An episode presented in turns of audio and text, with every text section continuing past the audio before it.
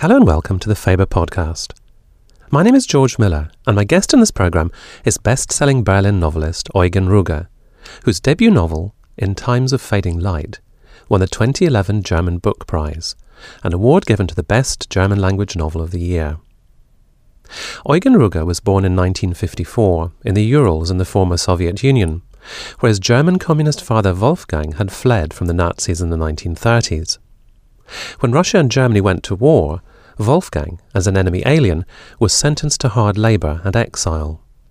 After his release, he married a Russian woman, and in nineteen fifty-six the family returned to East Germany, where Wolfgang Ruge became a noted historian, and his son pursued studies in mathematics and later a career in geophysics.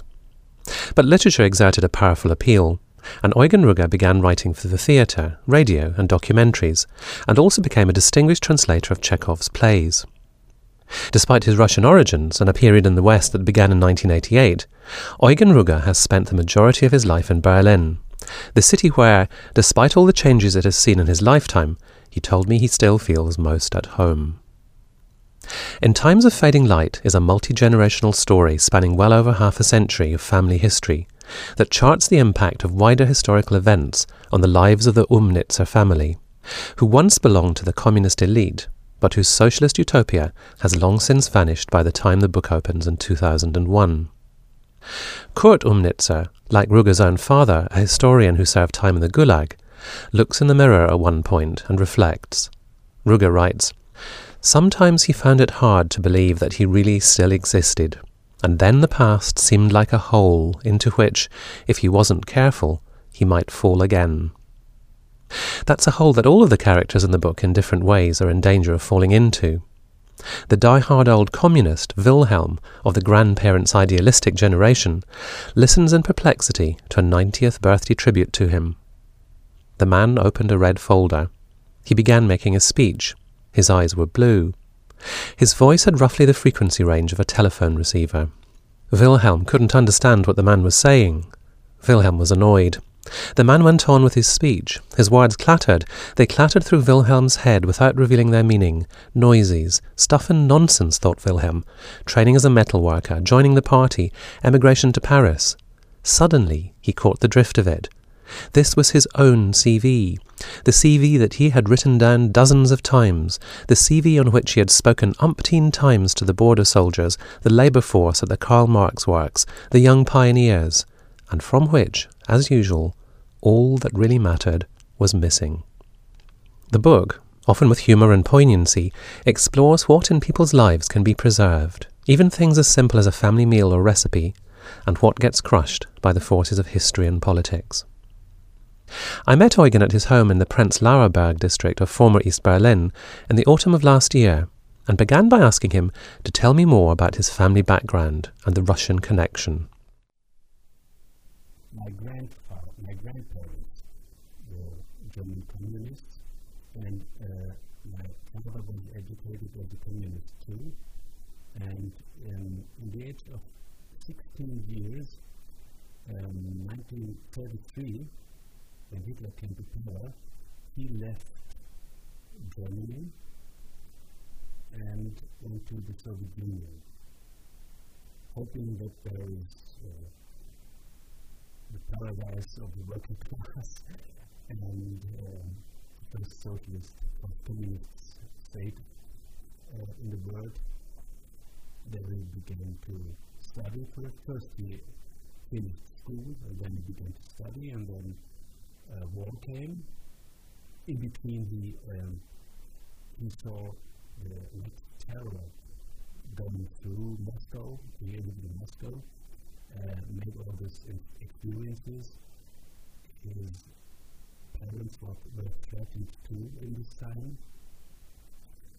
They could, I would not say escape, but they could leave the Soviet Union uh, in the last moment. And then the war came. And all German people by nationality were first sent to Kazakhstan or to other places outside uh, the European part of the Soviet Union. And then, especially the men, were sent to prison camp. Officially, it was going to be working only, yeah, but in fact, that meant that they were sent to prison camp. And so my father spent some years in the prison camp in Siberia, and after that, after the war ended, uh, the prison camp w was converted in uh, banishment forever. And so uh, he was a free person with a restriction, of course, that he could not, was not allowed to leave, I would not say village, I would say settlement, uh, the ruler of this uh, prison camp world. Yeah? So there he comes to know my mother, and they married, and after starving to death, I appeared there. I want to ask you about that, because Alexander in the book, you can see, doesn't he, soon after Stalin's death, and that was a novelist's invention, and that had some, some echo in reality. Yes, of course it has an echo in reality, but you know, you, you couldn't, even an invention couldn't change, couldn't change this fact, because my parents, like other people in the similar situation, could not think about conceiving children before Stalin died. You know? Prison camp and all experiences he and my father had made in, in this time were very, very, very hard one, and uh, the future was very uncertain uh, as long as Stalin lived. You know? My father understood that the moment when Stalin died uh, will change a lot. And, and indeed it did change a lot. Yeah? And what memories do you have? Do you have memories of, of your earliest years? We moved to Germany when I was two years old, so uh, from this time I have no memories, of course, but me and my mother uh, have been um, visiting my grandmother, my Russian grandmother, in this settlement called Sosla, for three times. Last time when I was nine years old. You know? So I have memories, of course, of this place and of uh, of Soviet Union, of my grandmother, of course, of their, ho of, of their house there, as described, by the way, in the in the book. Mm. It's a very traditional way of life, isn't it? It's, it's water from the well, and it's, it's it's a way of life that when um, Alexander goes back to Germany, Wilhelm, his, his stepson, is kind of almost reluctant to, to admit that that could be the case, because he wants to see the Soviet Union as a modern progress, and modern, and it's not. Yes, yeah, yes, it's, it's like you like to say, uh, for the uh, child, for Alexander, and for me too, it was very interesting, of course, this, as, as you say, traditional way of life, yeah, uh, but for uh, communists, like Wilhelm, it, uh, yeah, it was uh, not traditional, but it was uh, a kind of old-fashioned. Yeah, it was always back to that old. So, the, the country your father came back to was really a, a very different country from when he left. When he left, as, as fascism was on the way, you know, he, came, he came back, and it's a G D R, it's a new communist state, so it must have been unrecognizable. Yes, you're asking me a question you should ask my father, of course, yeah. I do not, I do not remember the state before, of course, yeah. Uh, yes, but I think it's, for my father, it was, it was not, not easy to, you know, it was not only that he came in, into another country than, than uh, it was before, but uh, he came from uh, very different circumstances in the Soviet Union, yeah. He was, he was, uh, has been in, in the prison camp. He has been a carpenter for, for many years, yeah? He has been uh, among people who were very, um, I would say, I won't say primitive, but very, uh, very simple people, yeah? And so it was, uh, of course, uh, for him, it was a big difference to, to be in an academic milieu, yeah? Suddenly, yeah? This, this, this was really difficult for him, for him, I think, yeah. But he, he made a career for himself as an academic historian. Mm-hmm. He was a, he was a significant historian of the G D R. Mm-hmm. What, what, what, was, what was he writing about? He was writing about uh, the, the Weimar Republic. It was his, his, his subject, yeah. And being a historian in the G D R must have been a, it must have been a delicate kind of balancing act. It must have been, you must have had to tread carefully in order to, to write things which would be approved. Yes, of course, yeah.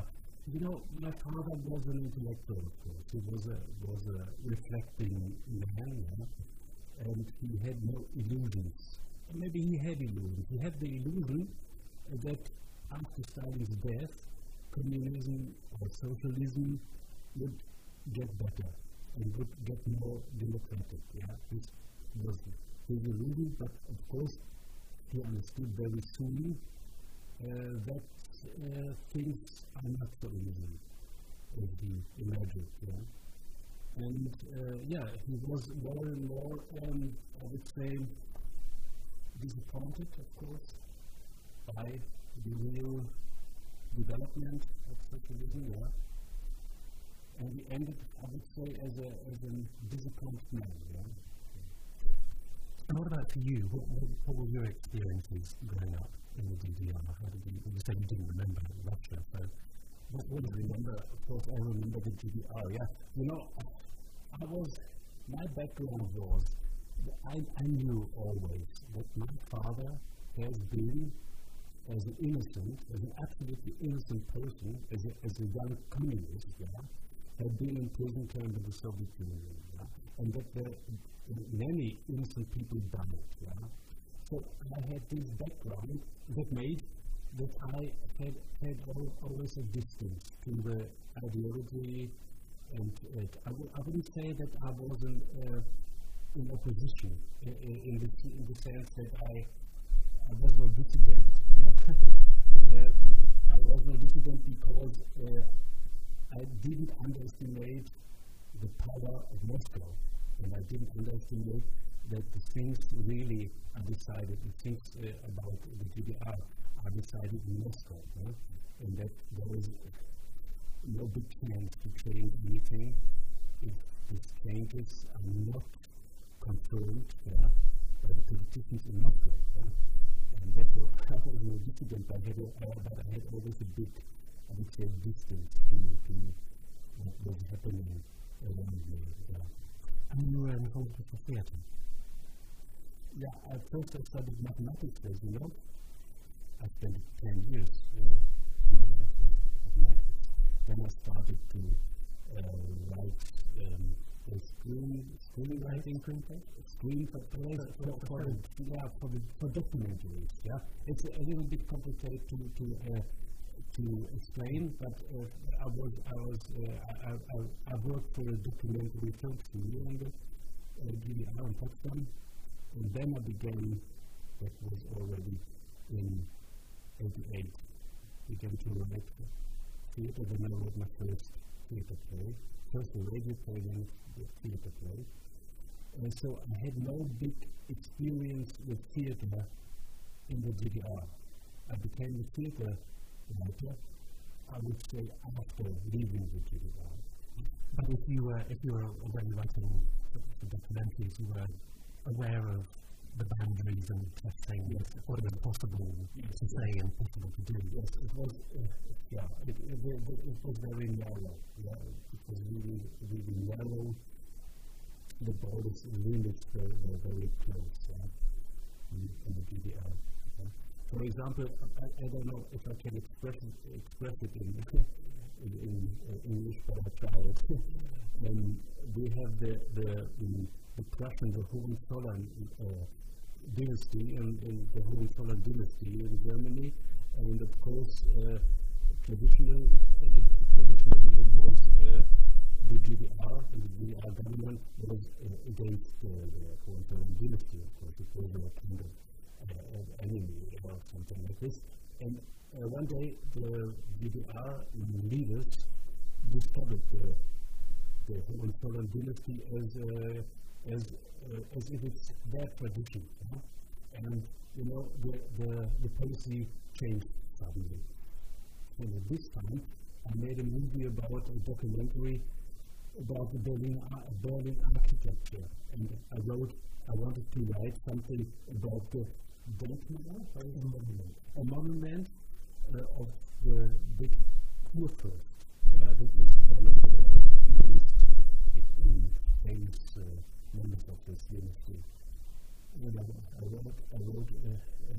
at him as a, uh, as a fat, as a fat man on a horse or something like this, yeah?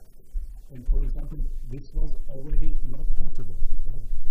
Couldn't write it, because now the, the post is changed, yeah?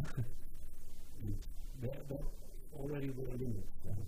But I mean, did you, did you experience that as a, as, as sort of fear? I mean, how, how, how serious was it if you did something wrong, if you, if you portrayed something in a wrong way? How, how significant was the threat? You know, uh, the power in the, in the G D R was more complicated uh, than, than, more, than, than most people imagine. Uh, first, of course, the officials tried to convince people, tried to convince them that it's for, for, for humanity, humanity, and and that's uh, for socialism, and that's uh, and so on, yeah. And then they threaten you, and then if, if and then they try to maybe to corrupt you, and then if, if nothing happens, then uh, there was oppression, of course, yeah. Of course, Stasi, that is very interesting for uh, filmmakers, for writers today, yeah. But uh, you, you cannot, you cannot, there was still an everyday life in, in the G D R, and you cannot imagine that uh, you, you always have been, yeah, uh, you always uh, were threatened by the Stasi. I imagine a lot of people in England have a view of life in the G D R that's formed by the film that's living down the line. Do you think that's a fair portrayal of at least that milieu? No, you know, uh, this film acts in the late eighties. Yeah? In the late eighties, the intellectuals, like the uh, writer in the in the film, yeah, were, were treated not, uh, I would say, not right, like in the film. Yeah? Most of them had visa, they could uh, leave the G D R when they, when they wanted, and the officials were, uh, were trying to keep them in the G D R, and uh, I would say it's uh, maybe this, this is what, what you see in this film uh, uh, is more similar to the sixties than to the eighties, yeah. You know, you know, I tell you something, maybe it's always very hard, and I tried, to, in, in this book I tried to To write, about, to write about the, I would say, real life, or about uh, a part of the, of the real life in the G D R. You know, uh, it's, it's uh, always very hard to explain what, what does it mean to live in the G D R, yeah? But if you imagine, for example, that suddenly all artists and secret services, let's say in the U S, were opened, yeah? And if you would, uh, would uh, look at the history of the United States, yeah? Only through the perspective from this document of the Secret Services, it, it would be an ugly, an ugly history, yeah? I would not compare, of course, uh, Soviet Union and the uh, U S, of course, but it's similar, a little bit similar. If you see the things only from this perspective, yeah? It's too short, yeah? It's not the truth. Yeah? So what, what, what, what was your own life like by the, the late eighties, before the war came down? What, what, what sort of points had you got to in your own life? Mm. I, uh, at this time, I, was, uh, I told you that I was uh, working as a documentary writer, yeah?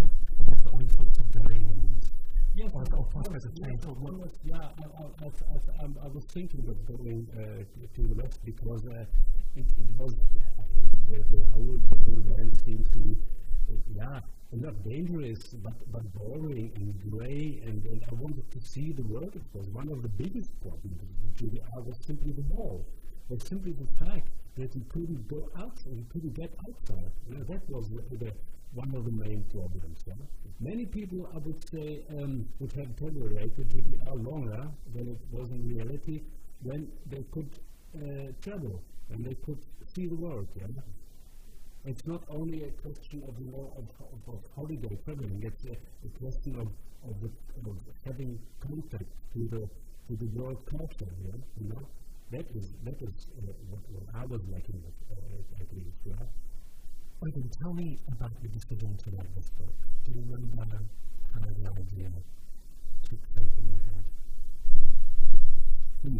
You know, I told you that, that um, life in the G D R seems to me boring and grey and not very interesting. I, want, I wanted to become a writer, hmm? but I had the feeling uh, that, I, that I'm not able to, to write about this land. That was the point why I escaped. Maybe that's the main point why I escaped from the G D R, because it was no subject to write about. And, and it took me a lot of years and a, and a lot of distance, I would say, uh, a big distance, to understand that life in the G D R was not as grey, and it, that it, even the life in the G D R was interesting, that there were interesting biographies, interesting persons uh, which are worth to write about. That's a long, I would say, a long history. It took me years, yeah? It took me years. It took me years to, uh, to admit to my history, or to, to admit uh, that I am an Eastern German, you know, that this is my identi identity, and that this is my history in my land, in my life, and that, that I have to, to write about it. You know? And in order to write about it, it wasn't enough just to write about your own generation. You wanted to go back to further generations, yeah. and also look look ahead to your generation. Yes, yes. It, uh, the, the, most most of the books, most of the books and stories about the G D R have a perspective from from the inside. Yeah, and I always uh, because you know my grandparents have been in Mexico and exile. My father. Uh, my family uh, came from the Soviet Union. So I had always uh, the feeling to be more connected to, to the world, maybe to other people, I don't know. At least I always had the desire to, to put the G D R, to put this small land in a more historical and geopolitical context, you know. That was, that was what, I, what I wanted to, to do, and that is what maybe is different in my book compared to others. And how easy was it for you to decide how much of your own personal family history to put in and how much, how much to invent? You know, I, I use this, um, this stuff, I would say, like every uh, novel writer uses this stuff. I used it uh, when it was useful to use it and to copy it, and I changed it when it, when it was useful uh, in the sense of uh, writing a novel. Uh, I changed it when it was useful to change it.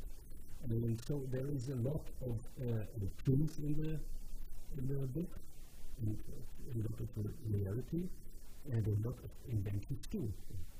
And you said before we began recording that you spent about a year planning the book, because it doesn't have a straightforward chronological structure. It doesn't start in the, the twenties and go through to, to the, the past decade. It moves around, you look at it and move forward and back, and it sometimes comes at the same scene from different perspectives, yeah. or other different terms as well as, as well as shifting around. So that must have taken, well, I think it did, it took, it took a year's planning. Yes, it, it took a year's uh, of planning. Uh, uh, There are different. Uh, there are different points. One point is the point of the perspective. You know, uh, the book tells the story of the family uh, over fifty years, over the second half of the, the last century, and over uh, four generations. And so you can imagine that those four generations. Actually, it is written that the book is about the communist family, right? But if you uh, if you look, uh, um, then then it then it's very different. The, the, The first generation is a uh, generation of communists, of course, but the, the last generation, or the third generation, Alexander, uh, flees the G D R. Yeah. He is uh, in, in more uh, in, in, in opposition to, to, the, to the state, to the system. Yeah.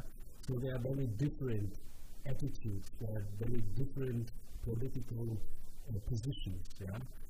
And uh, my, my problem was uh, that sometimes I don't know exactly what, uh, what is what is true, what is what is. I have no no uh, I have no final opinion about the whole stuff, and it changes, it seriously changes. And so I decided to write from the different perspective, perspectives from those uh, different persons and generations, and not to command it, you know, not to um, not to, to to keep out as as, as a writer, to, to emphasize with each of those characters, you know, and to, to try to understand each of them and uh, to put those different perspectives together like a like a mosaic, you know, of different tools, you know, and to to, to yeah to, to obtain uh, maybe a, a multi uh, perspective tools out of those different perspectives, yeah? And of course, not only our characters' perspectives changing, mm-hmm. but the world, the historical reality, as you suggest, around them is changing so radically. I mean, coming from a country which has known, you know, a fair deal of stability, mm-hmm. um, even in the twentieth century, it's starting to so much change mm-hmm. this family has to endure in the course of the twentieth, in the course of these four generations, you know, you've got yeah. fascism, you've got communism, you've got communism, you've got sort of the rise of sort of hyper-capitalism. You have, you have now you have the hyper-capitalism, you have uh, the word changes indeed, yeah, and so and so changes my my point of view, of course, and my, my opinion, yeah? and, and things that I that I that I thought uh, ten years or twenty years ago about the G D R, about socialism, are different from those I'm thinking now, of course, you know. But the perspectives of those persons, they are still the same, yeah? And that, that's, uh, for me, that, that was the solution, simply a solution to Frank, I would say, to this perspective, yeah, to those different perspectives, and not to care about what I'm thinking. Yeah? It occurred to me that the relationship between fathers and sons is played out across the generations in this book, and we're often troubled. I mean, we, we don't know quite something. He's got a, he's got a step somewhere in the state of Wilhelm, that's a, that's a, a difficult relationship. And then Kurt's relationship with Alexander is also difficult. And then by the time we get to the, the, the younger generation, Marcus has stopped talking to his son. I haven't spoken to him for two years. And he's got a stepfather, and that's another difficult relationship. So those, I mean, those, those relationships seem tense all the way through the generations. I mean, what, what, was that something that you were aware that you wanted to explore? That's something you had sort of ex- you'd experienced the difficulty of, of, of having. The point is, all those uh, you, you uh, talking about male persons now, the, the female persons again have uh, different uh, problems and perspectives. But uh, to speak about the male persons in the book, the point is that the political attitudes or opinions or positions of those are changing from generation to generation. Their relation to, to communism, to socialism changes. Yeah, Wilhelm is an old, I would say, uh, old resistance fighter, an old communist who more and more becomes a, a, a I would say, Stalinist, yeah, which. Uh, He, uh, he doesn't he doesn't change his, his opinion, doesn't change his mind, doesn't answer questions, doesn't allow questions. Yeah? Kurt, the next generation, is a reflective and intellectual uh, communist. Yeah? He dream, he's dreaming about, uh, he's dreaming of um, democratic socialism. The next generation, Alexander, is an opposition to socialism, to the government of the G D R. And again, the next generation doesn't care about all this stuff. For, for, for Marcus, for the son of Alexander, uh, this all is uh, is is, is uh, dusty history. Yeah, it, it doesn't. He doesn't. It's museum. It's like a, like a museum. Yeah, all, all this stuff. Socialism, not socialism, doesn't care about it. So, I would say the conflicts between those generations, be, uh, between fathers and sons, maybe are, in, in this book at least, are, uh, have the background of, uh, of the different, different political attitudes. Yeah? Yeah. And there's another, there's another moment where Alexander has gone to Mexico and he meets two young Swiss women and he's talking about the Communist Party. And it's clear then that we'll be very interested. Again, it's dusty, it's sort of almost forgotten. And I wondered if part of the reason for making it was just to make sure that it doesn't entirely become the stuff of, of museums and history books, but that you emphasize that people experience this, which was their lives, this was their reality. And it had three dimensions, it wasn't, it wasn't simply a, it wasn't simply a, something that can be summarized in a history book. Was part of the reason for writing the book to try to capture the reality of yeah, life yeah, in the, that's, in the that's all, that's all, that's the only reason. I, I wanted to capture the, the reality, I wanted, uh, in some in some sense, I wanted to capture my um, memories, and I wanted to, to, to, to keep the, the life I have lived there, yeah, because this life is my life, this is my history, and, and this am I.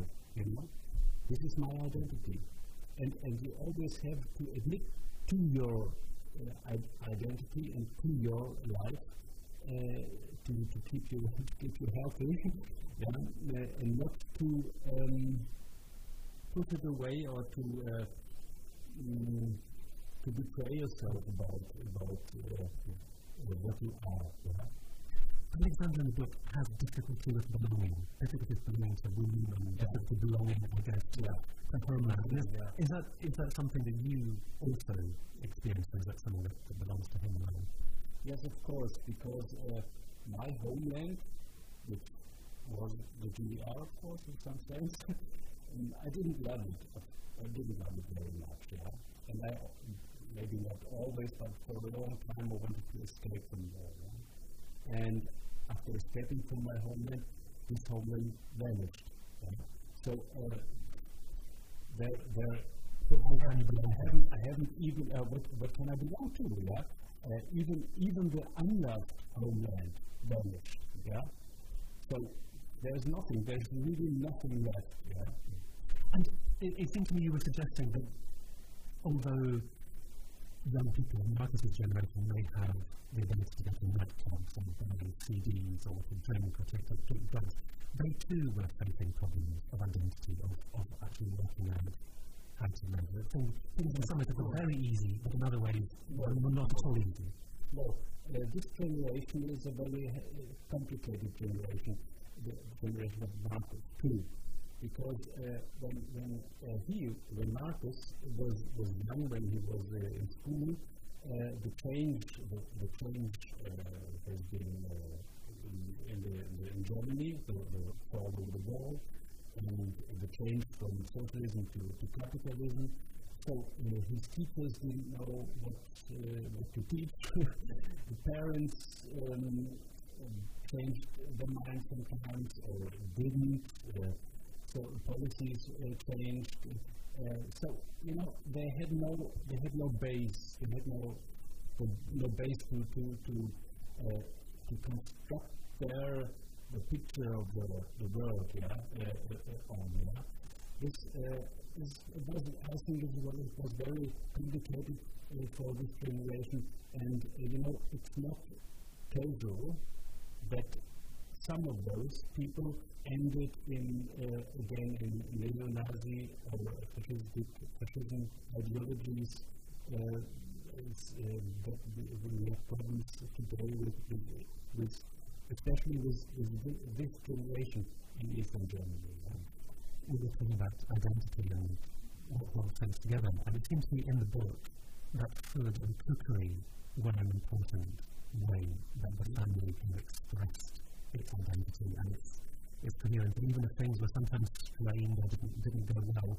Even Marcus knows how to make the dumplings that his great-grandmother used to make back in, in Russia, and there was, there was some kind of connection that would go down to.